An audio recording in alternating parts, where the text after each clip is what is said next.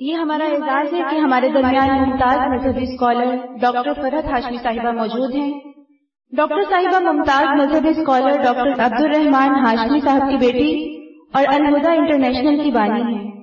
انہوں نے Glasgow university Scott land سے حدیث سائنسز میں پی ایچ ڈی کی ڈگری حاصل کی اور نامور مذہبی اسکالر جن میں شیخ الحدیث شمس الحق اور مولانا عبد الغفار حسن شامل نے سے اجازت حاصل کیا۔ میں ڈاکٹر صاحبہ سے درخواست کروں گی کہ وہ ہمیں اپنی قیمتی نصیحتوں سے نوازیں۔ السلام علیکم ورحمۃ اللہ وبرکاتہ۔ نحمده ونصلي على رسوله الكريم اما بعد، فاعوذ بالله من الشيطان الرجيم بسم الله الرحمن الرحيم رب اشرح لي صدري ويسر لي امري واحلل عقدة من لساني يفقهوا قولي مجھے جو موضوع دیا گیا ہے بات کرنے کے لیے وہ ہے مثالی ماں۔ آپ میں سے ماشاء اللہ کچھ تو مائیں بن چکی ہیں اور کچھ آئندہ بننے والی ہیں۔ ماں بننا ایک ایسا مقام اور درجہ ہے جس سے عورت کی تکمیل ہوتی ہے۔ یعنی عورت اپنی زندگی میں جو چاہے کر لے۔ کچھ بھی بن جائے۔ وہ ڈاکٹریٹ کر لے، وہ کسی ملک کی پرائم منسٹر بن جائے، وہ کچھ بھی کر لے۔ اس کو وہ مقام، وہ درجہ نہیں ملتا، جو ایک ماں بن کے ملتا ہے۔ عورت کے لیے سب سے اہم ترین نعمت اور بہترین ذمہ داری ایک ماں کی ذمہ داری اور بہترین نعمت اولاد کی نعمت۔ اولاد کا ملنا اللہ تعالی کی طرف سے ایک خوشخبری ہوتا ہے۔ جس کے بارے میں صورت مریم میں آتا ہے، یا زکریہ انا نبشر کو بغلام اسمه یحیی اے زکریہ ہم تجھے ایک لڑکے کی خوشخبری دے رہے ہیں، جس کا نام یحییٰ ہوگا۔ گویا، جب عورت حاملہ ہوتی ہے، تو اسے ایک خوشخبری سمجھا جاتا ہے، خوشی کی بات سمجھا جاتا ہے۔ جب بچہ پیدا ہوتا ہے، تو اس وقت بھی سب خوش ہوتے ہیں۔ ہاں یہ الگ بات ہے کہ جاہلیت کے کچھ لوگ جب انہیں بیٹی کی پیدائش کی خوشخبری سنائی جاتی ہے وہ ادا بشر احدهم بالانثى ظل وجهه مسودا وهو تو اس وقت اس کا چہرہ سیاہ پڑ جاتا ہے اور وہ غم سے بھر جاتا ہے۔ یہ دور جاہلیت کی بات۔ آج بھی کچھ لوگ ایسی جاہلیت کو ثبوت دیتے ہیں۔ لیکن ایک مومن ماں، ایک مومن باپ، ایک مومن ایمان والا خاندان، بیٹا ہو یا بیٹی ہو، دونوں کو ہی رب کی نعمت سمجھتے ہیں۔ اللہ کی طرف سے ایک عطیہ سمجھتے ہیں۔ اللہ تعالی کی طرف سے ایک بخشش سمجھتے ہیں۔ اور اس کو آنکھوں کی ٹھنڈک سمجھتے ہیں۔ اور اس کے لیے دعائیں بھی کرتے ہیں۔ ربنا حب لنا من ازواجنا و ذریاتنا قرۃ اعین۔ اے اللہ، ہمیں اپنی ازواج اور اولاد کی طرف سے آنکھوں کی ٹھنڈک عطا کر۔ یعنی انتہائی خوشی اور سرور کا باعث ہوتے ہیں۔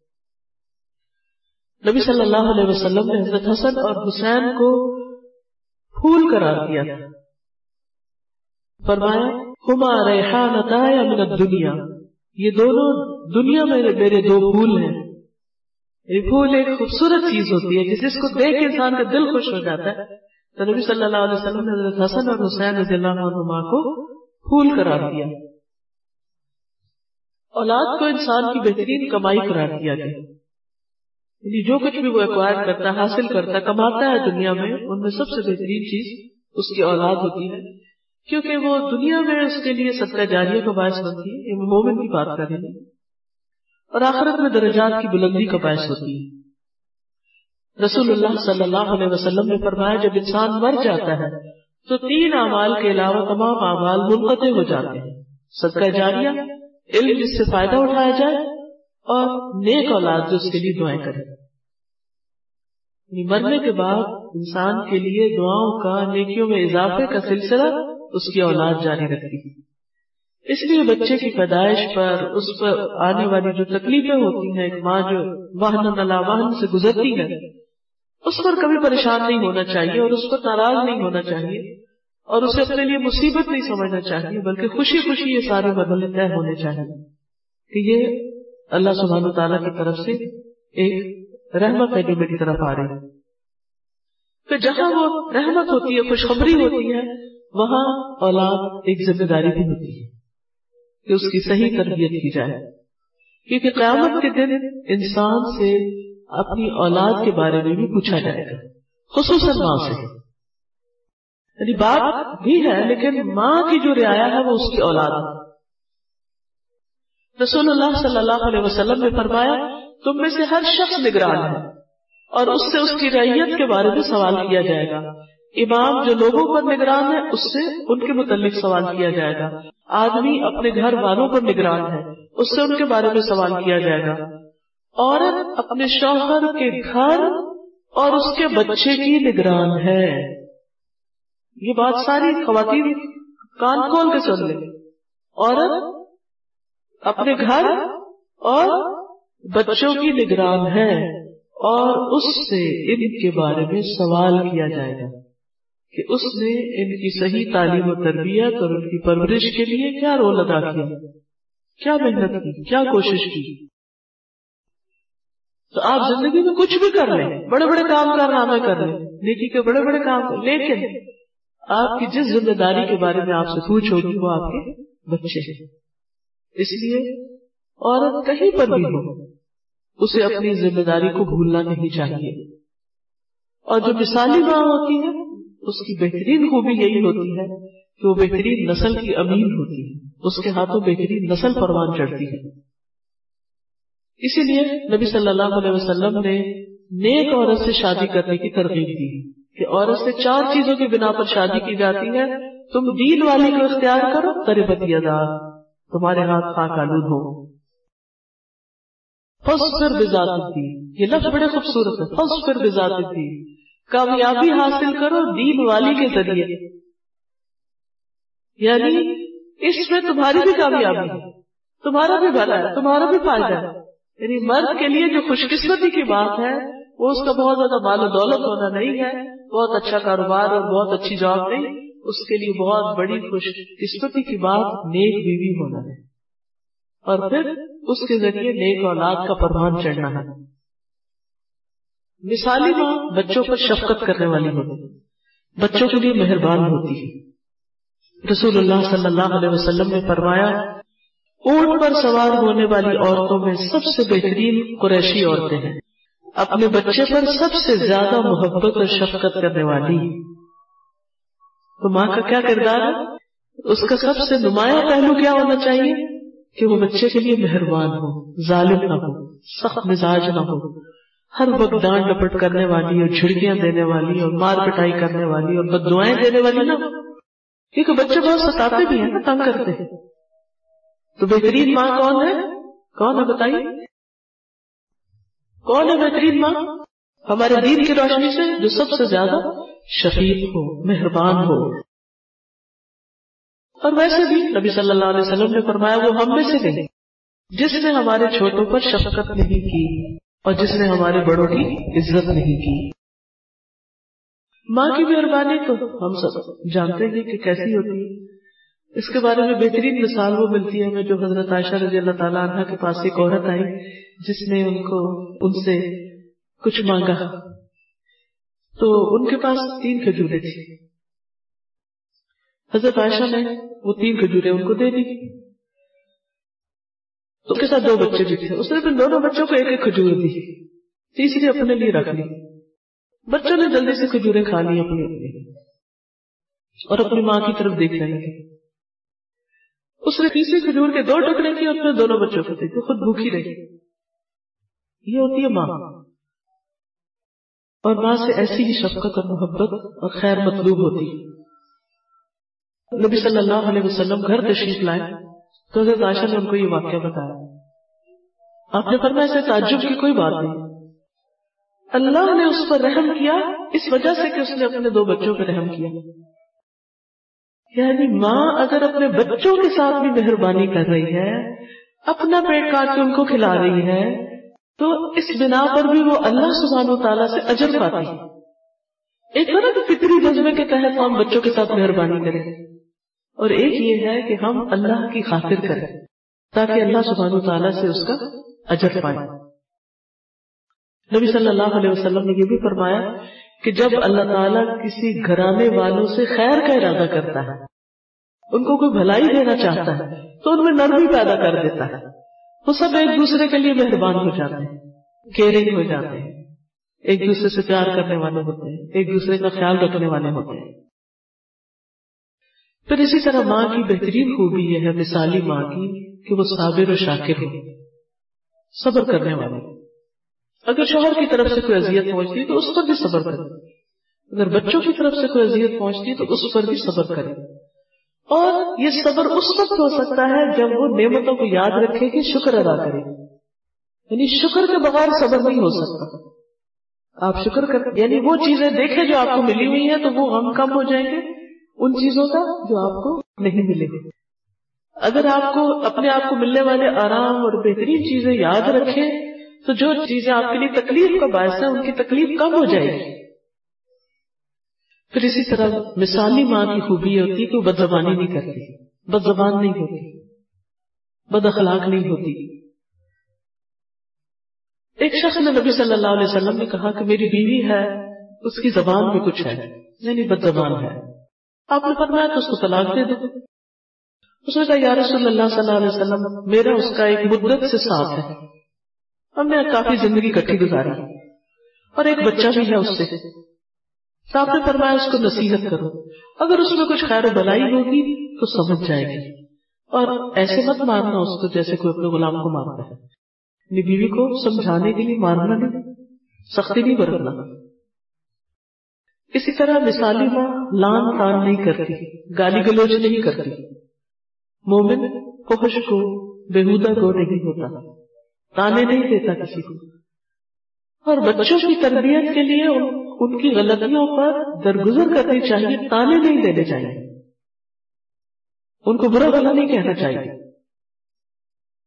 پھر اسی طرح مثالی ماں، جنت کی عورتوں کی خصوصیت یہ ہے کہ وہ کثیر الاولاد ہوتی ہے۔ انہیں کے بچے زیادہ ہوتے ہیں۔ زیادہ بچے پیدا کرتی زیادہ بچوں کی پرورش کرتی اور جتنے بچے زیادہ ہوں گے اور جتنے زیادہ وہ نیک ہوں گے، اتنا ہی زیادہ ان کے لیے اجر و ثواب ہوگا۔ پھر اسی طرح اگر اولاد کو کوئی تکلیف پہنچے، بیماری ہو یا فوت ہو جائے، تو اس پر صبر کرنا۔ یہ بھی بسالی ماں کی خوبیوں میں سے ہوتا ہے۔ حضرت ام سلیم کا واقعہ آپ سب کو معلوم ہے کہ کس طرح جب ان کے شوہر سفر پر گئے تو ان کا بچہ بیمار تھا۔ جب واپس آئے تو بچہ فوت ہو چکا تھا۔ انہوں نے بچے پہ چادر ڈال دی اور شوہر کا بہترین طریقے سے استقبال کیا، ان کو خوش کیا۔ جب شوہر نے پوچھا کہ بچے کا کیا حال ہے، تو کہنے لگے پہلے سے بہتر ہے۔ جب ان کو کھلا پلا چکی، ان کو خوش کر چکی، تو اس کے بعد ان سے پوچھتی ہے کہ اگر کوئی شخص آپ کے پاس امانت رکھے اور پھر وہ اپنی امانت واپس لینا چاہے، تو کیا آپ ناراض ہو؟ نہیں نہیں، بالکل نہیں۔ کہا، اللہ تعالیٰ نے جو بچہ آپ کو دیا تھا، وہ آپ اللہ کی امانت تھا آپ کے پاس، وہ اللہ نے واپس لے لیا۔ نہ صرف یہ کہ خود صبر کیا، بلکہ شوہر کو بھی صبر کرنا سکھایا۔ اور آج کی ماں کا کیا حال ہے کہ چھوٹی سی تکلیف ہو بچوں کو، تو اس پر آپے سے باہر ہو جاتی پھر اسی طرح بچے کی تربیت بچپن سے شروع کر دیتی ماں کے پیٹ سے شروع ہو جاتی ان کو اللہ کی رضا اور اللہ کی اطاعت کے مطابق ڈھالتے ہیں۔ حضرت مریم کی والدہ نے کس طرح اپنے پیٹ کے بچے کو اللہ کی نظر کیا تھا؟ کس طرح ان کو ہیکل میں چھوڑا تھا؟ کس طرح ان کے دین کی فکر کی تھی وہ سارا واقعہ آپ کو معلوم ہوگا۔ پھر اسی طرح بچے کی پیدائش سے لے کر بچے کے بڑے ہونے تک، جوان ہونے تک، ہر ہر لمحے، ہر ہر موڑ پر وہ اس کو شر سے شیطانی قوتوں سے بچاتی ہے۔ مجھے بے حد خوشی ہوئی، کل ہی ایک ماں مجھے ملی، وہ بہت زیادہ کنسرن تھی اپنے بچے کی تربیت کے بارے میں کہ میں جس گھر میں رہتی ہوں، وہاں ٹی وی بھی ہے، وہاں اور خرافات بھی ہے تو میں کس طرح اپنے بچے کو ان ساری چیزوں سے بچانا کیونکہ آج کل بعض اوقات یہ بھی ہوتا ہے نا کہ لڑکی دین کو سمجھنے والی ہے، لیکن سسرال دین کو سمجھنے والا نہیں بڑی مشکل ہو جاتی ہے۔ کیونکہ بچے دادا دادی کو دیکھتے ہیں، بڑے ہیں، وہ سارا وقت ٹی وی کے آگے بیٹھے، وقت گزار رہے ہیں۔ بچے ان کی گود میں جا بیٹھتے ہیں، ماں تو کام کر رہی ہے۔ ایسے میں تربیت کی بڑی مشکل ہو جاتی ہے۔ تو مثالی ماں جو ہوتی ہے وہ بچپن سے ہی بچوں کو شر سے، خراب چیزوں سے، ایسی چیزوں سے جو ان کی تربیت میں خلل ڈالنے والی ہو ان سے بچا کے رکھتی ہے۔ پھر اسی طرح بہترین اخلاق اور کردار سکھاتی ہے، جیسے حضرت حاجرہ رضی اللہ تعالی عنہ کہ باپ نہیں ہے، ماں اور بیٹا ہی ہے اور وہ مکہ جیسی وادی میں ہے جہاں اور اثرات نہیں ہے کسی چیز کے۔ لیکن کیسا ادب، کیسا احترام، کیسا اخلاق، کیسی اطاعت سکھاتی ہے کہ جو بہت عرصے کے بعد باپ آتا ہے اور وہ بچے کو اپنا خواب سناتا ہے کہ میں تجھے ذبح کر رہا ہوں، تو بیٹا کیا کہتا ہے؟ یا اب معلومات عمر، اے ابا جانا، آپ جو جی چاہتا کر لیں۔ ستجدنی انشاء اللہ آپ مجھے صبر کرنے والوں میں سے پائیں۔ گے یعنی ایسی اطاعت کہ اگر اللہ نے آپ کو حکم دیا ہے ذبح کرنے کا، تو میں حاضر ہوں۔ ایسے اطاعت گزار بچے کیا آج ہے؟ اگر باپ میں دوسرے ملک کمانے چلا گیا ہے یا ماں سے دور ہے، تو عموماً مائیں ذہن خراب کرتی رہتی ہیں، تمہارے باپ کو تو پرواہ ہی نہیں ہے، ساری مصیبت میرے سر ہے، میں ہی تمہارا سب کچھ کر رہی وغیرہ ان چیزوں سے بچنا چاہیے، اس لیے کہ اس سے فائدہ کچھ نہیں۔ بچہ اگر باپ سے بدزن ہوگا تو ماں کو بھی نہیں چھوڑے گا۔ کیونکہ وہ عزت اور احترام کا جو رشتہ ہے، اس کو پابال کر رہا پھر اسی طرح مثالی ماں جو ہوتی ہے وہ بچے کو اپنا دودھ پلاتی ہے ڈبے کے دودھ پہ نہیں پالتی۔ اور اس کے لیے کوشش کرتے اس سلسلے میں ایک حدیث یاد رکھے جو آپ کو فائدہ دے گی۔ اب ماما کہتے ہیں، میں نے رسول اللہ صلی اللہ علیہ وسلم کو فرماتے ہوئے سنا، میرے پاس دو آدمی آئے۔ انہوں نے میرا بازو پکڑا اور مجھے ایک دشوار گزار پہاڑ کے پاس لے گئے۔ انہوں نے مجھے کہا، اس پر چڑھو۔ میں نے کہا، مجھے اتنی طاقت نہیں کہ میں اس پہ چڑھ سکوں۔ انہوں نے کہا، ہم تیرے لیے آسان کر دیں گے۔ سو میں نے چڑھنا شروع کیا۔ جب میں پہاڑ کی چوٹی پہ پہنچا تو شدید قسم کی آوازیں سنائی دی میں نے پوچھا، یہ آوازیں کیسی انہوں نے کہا، یہ جہنمیوں کی چیخ پکار۔ وہ مجھے لے کر آگے بڑھے۔ ہم ایسی عورتوں کے پاس سے گزرے کہ سانپ ان کے پستان نوچ رہے تھے۔ پستان چیسٹ، نوچ رہے تھے، کاٹ رہے تھے، سانپ۔ میں نے پوچھا، یہ عورتیں کون تو انہوں نے کہا، یہ اپنے بچوں کو دودھ نہ پلانے والی عورتیں یہ وہ عورتیں جو اپنے حسن کی خاطر اپنے بچوں کو دودھ نہیں پلاتی کتنی سخت بات۔ پھر اسی طرح بچوں کے کھانے پینے کی فکر کر رہا حضرت ابراہیم علیہ السلام نے کیسی کیسی دعائیں مانگی تھی کہ اللہ تعالیٰ ان کو پھلوں کا رزق عطا کرے۔ پھر اسی طرح ہند جو تھی، ابو سفیان کی بیوی۔ انہوں نے نبی صلی اللہ علیہ وسلم سے پوچھا تھا کہ میرے شوہر اتنا نہیں دیتے جو میرے اور بچوں کے لیے کافی ہے تو میں ان کے مال میں سے کچھ لے سکتی تو آپ نے فرمایا جو تمہارے اور تمہارے بچوں کے لیے ضرورت ہے وہ تم لے سکتی پھر اسی طرح بعض اوقات ماں پر کمانے کی ذمہ داری بھی آ جاتی۔ ہے کبھی شوہر فوت ہو جاتا ہے یا اس کے پاس کوئی کاروبار نہیں ہوتا، یہ تو ایسی مصروفیت ہوتی۔ جیسے عبداللہ بن مسعود کی بیوی۔ وہ اپنے ہاتھ سے کام کرتی تھی اور اپنے شوہر پر بھی خرچ کرتی اور اپنے بچوں پر بھی خرچ کرتی تھی۔ ایسی صحابیات کی مثالیں میں ملتی اگر زندگی میں کوئی ایسا موقع آ جائے تو صرف اپنی قسمت کو نہ کوستے رہے صحابیات نے خوشی خوشی یہ کام کیا۔ عام حالات میں تو اس کی ضرورت نہیں ہوتی، لیکن کبھی ایسے حالات آپ کرتے ہیں تو اس میں بھی صبر اور شکر کرنا چاہیے۔ کیونکہ جس مسلمان کی تین بیٹیاں ہوں اور وہ ان پر خرچ کرے، وہ ان کے معاملے میں اللہ سے ڈرے، ان کے ساتھ اچھا سلوک کرے، تو وہ اس کے لیے آگ سے رکاوٹ بن جائے گی۔ ایک عورت نے پوچھا، اگر کسی کی دو بیٹیاں تو آپ نے فرمایا دو بھی۔ پھر اسی طرح بچوں کی صحت کی فکر کرنا۔ حضرت عائشہ رضی اللہ تعالیٰ عنہ کے جب نکاح ہوا تو ان کی والدہ کو بڑی فکر تھی کہ وہ کمزور ہے تو وہ مختلف ٹوٹکے کرتی رہتی تھی کہ ان کا جسم کسی طرح موٹا۔ تو بلا انہوں نے ککڑی اور کھجور کو ملا کے کھلایا تو اچھی خاصی موٹی تازی ہو گئی۔ یعنی شادی کے قابل ہو گئی۔ اسی طرح حضرت اسما کہتی ہے میں نے کہا کہ جعفر کے بیٹوں کو نظر لگ جاتی ہے یعنی بیمار ہو جاتے ہیں۔ کیا میں ان سے دم کر لیا کروں؟ تو آپ نے فرمایا ہاں کیونکہ اگر تقدیر سے کوئی چیز سبقت لے جاتی یا لے جا سکتی تو وہ نظر ہے۔ یعنی چھوٹی موٹی، ہر ماں کو چھوٹا موٹا ڈاکٹر بھی ہونا چاہیے۔ طب نبی کا علم ہونا چاہیے۔ تاکہ چھوٹی چھوٹی تکلیفوں میں ڈاکٹر کے پاس نہ بھاگنا پڑے۔ اس علم کو باقاعدہ سیکھے۔ اور بچوں کا علاج گھر میں کرے۔ پہلی مائیں جو ہوتی تھی دادیاں، نانیاں، وہ ایسے ہی کرتی تھی پھر اسی طرح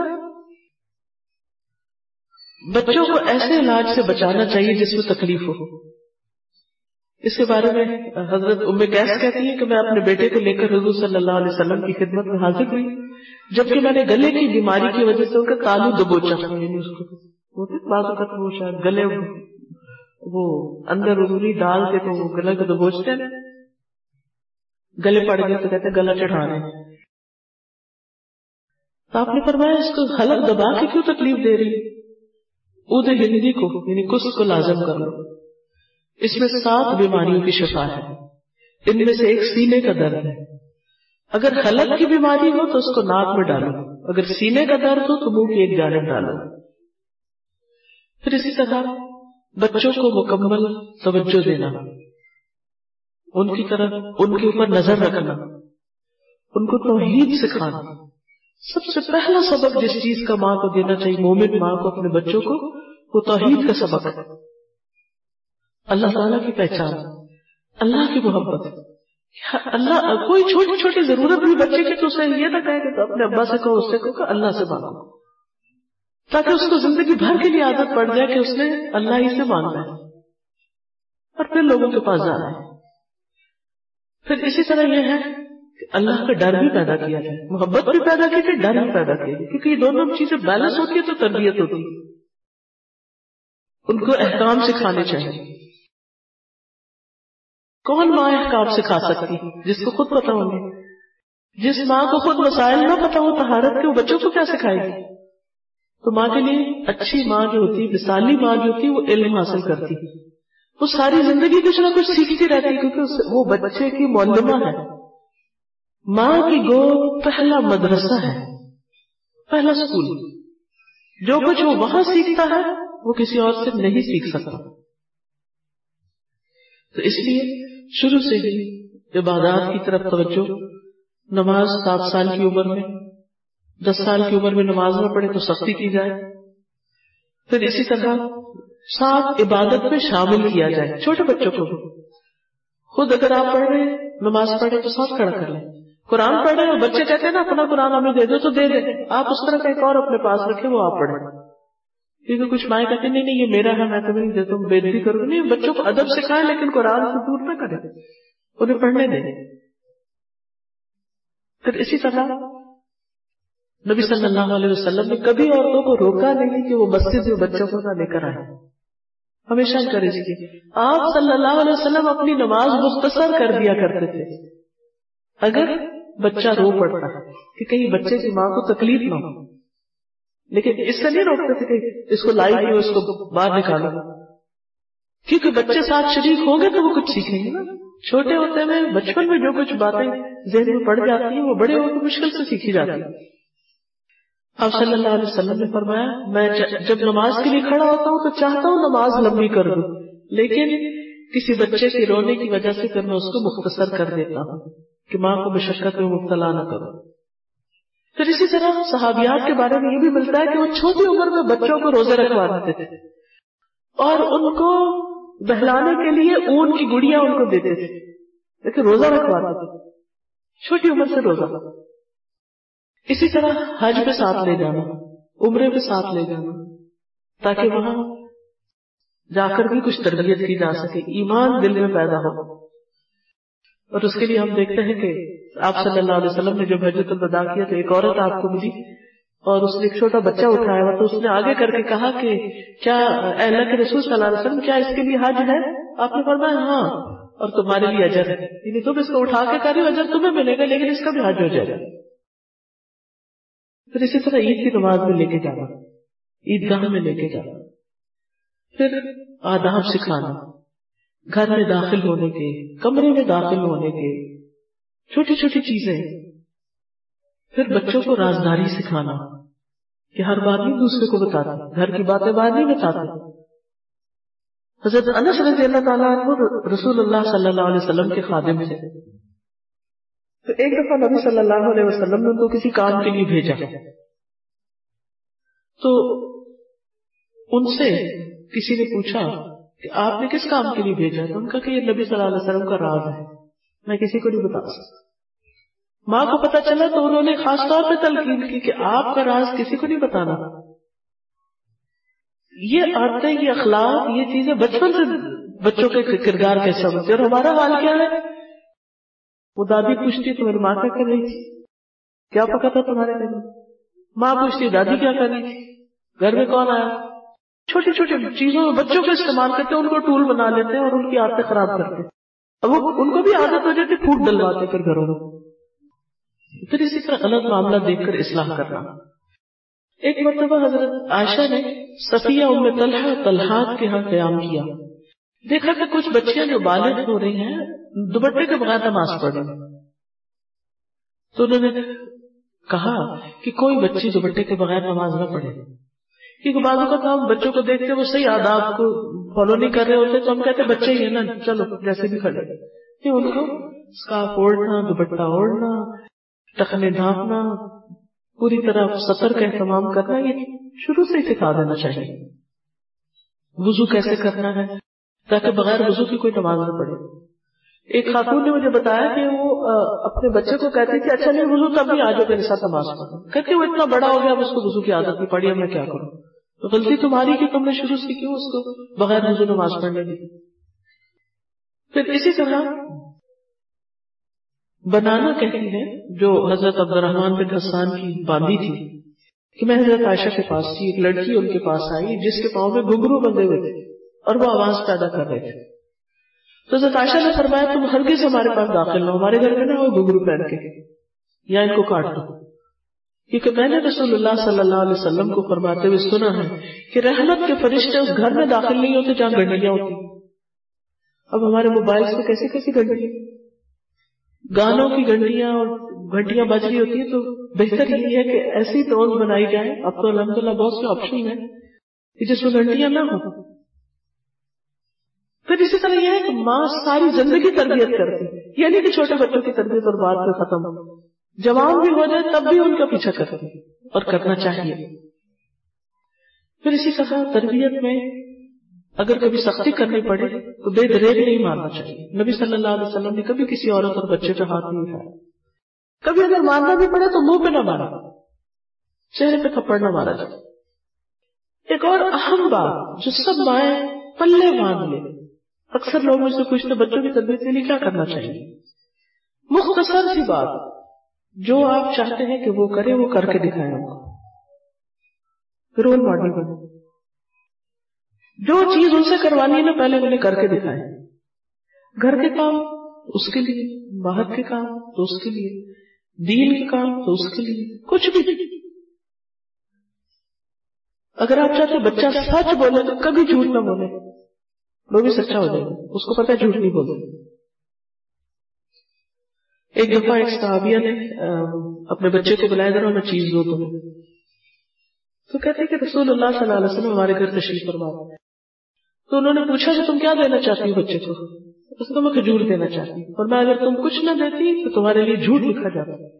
نہیں بچوں سے بھی غلط جاری کرنے کی اجازت ہے۔ پھر اسی طرح بچوں کے درمیان عدل کرنا، انصاف سے کام لینا۔ کچھ دینے کے معاملے میں، محبت کے معاملے میں۔ یہ ہوتا ہے کچھ بچے زیادہ اچھے لگتے ہیں دوسروں کی نسبت لیکن دوسروں کو احساس نہیں ہونا چاہیے۔ پھر اسی طرح ان کی تعلیم اور بہتری کے لیے کبھی ان کو اپنے سے جدا بھی کرنا۔ جیسے بچے کچھ بڑے ہو جاتے ہیں تو ان کو پڑھنے کے لیے آگے پیچھے بھیجنا ہوتا ہے۔ پھر بچوں کو دین کے لیے وقف کرنا، کہ وہ اپنی زندگی دین کی خدمت کے لیے گزارے۔ جیسے حضرت انس رضی اللہ تعالیٰ عنہ نے دس سال نبی صلی اللہ علیہ وسلم کی خدمت کی تھی۔ اور بہت کچھ آپ سے سیکھا تھا۔ پھر نیک مجالس میں لے کے جانا، تعلیم کی مجلسوں میں لے کر جانا۔ بچوں کو دعائیں دیتے رہے جب کبھی ڈانٹنے کا وقت آئے تو ہدایت کی دعا کرے اللہ تمہیں ہدایت دے۔ بس دعا نہ دے کیونکہ کوئی پتہ نہیں کہ اس کو قبولیت کی گھڑی ہو اور وہ اگر دعا قبول ہو گئی تو پھر کیا ہوگا؟ خود ہی تکلیف ہوگی۔ اور اس کے ساتھ ساتھ یہ کہ بچوں کے لیے دعا کرتے رہے۔ آنکھوں کی ٹھنڈک والی دعا تو ہے ہی۔ اسی طرح ان کی دینی دنیاوی ضروریات پوری ہونے کے لیے ان کی زندگی میں برکت کی دعا اور مبرداری کی دعا، ان کی اصلاح کے لیے دعا، نماز قائم کرنے کے لیے رب جانے مقیم مسئلہ تھا انہیں ضروریت شرک سے بچنے کی دعا، ایسی اولاد سے پناہ جو انسان کے لیے مصیبت کا باعث بنے اور انسان کے دین کو بگاڑنے کا باعث بنے۔ تو اس سے بچنے کی بھی دعا کرنی چاہیے۔ اللہ تعالیٰ سے دعا ہے کہ وہ ہمیں عمل کی توفیق عطا فرمائے اور ہمیں اپنی ذمہ داریوں کو صحیح معنوں میں ادا کرنے کی توفیق دے۔ وآخر دعوانا الحمد للہ رب العالمین۔ جزاکم اللہ خیرا کثیرا۔ آخر میں اپنے تمام مہمانوں کا شکریہ ادا کروں گی کہ وہ اپنے قیمتی وقت میں سے وقت نکال کر یہاں پر تشریف لائے۔ سبحانك اللهم وبحمدك نشهد أن لا إله إلا أنت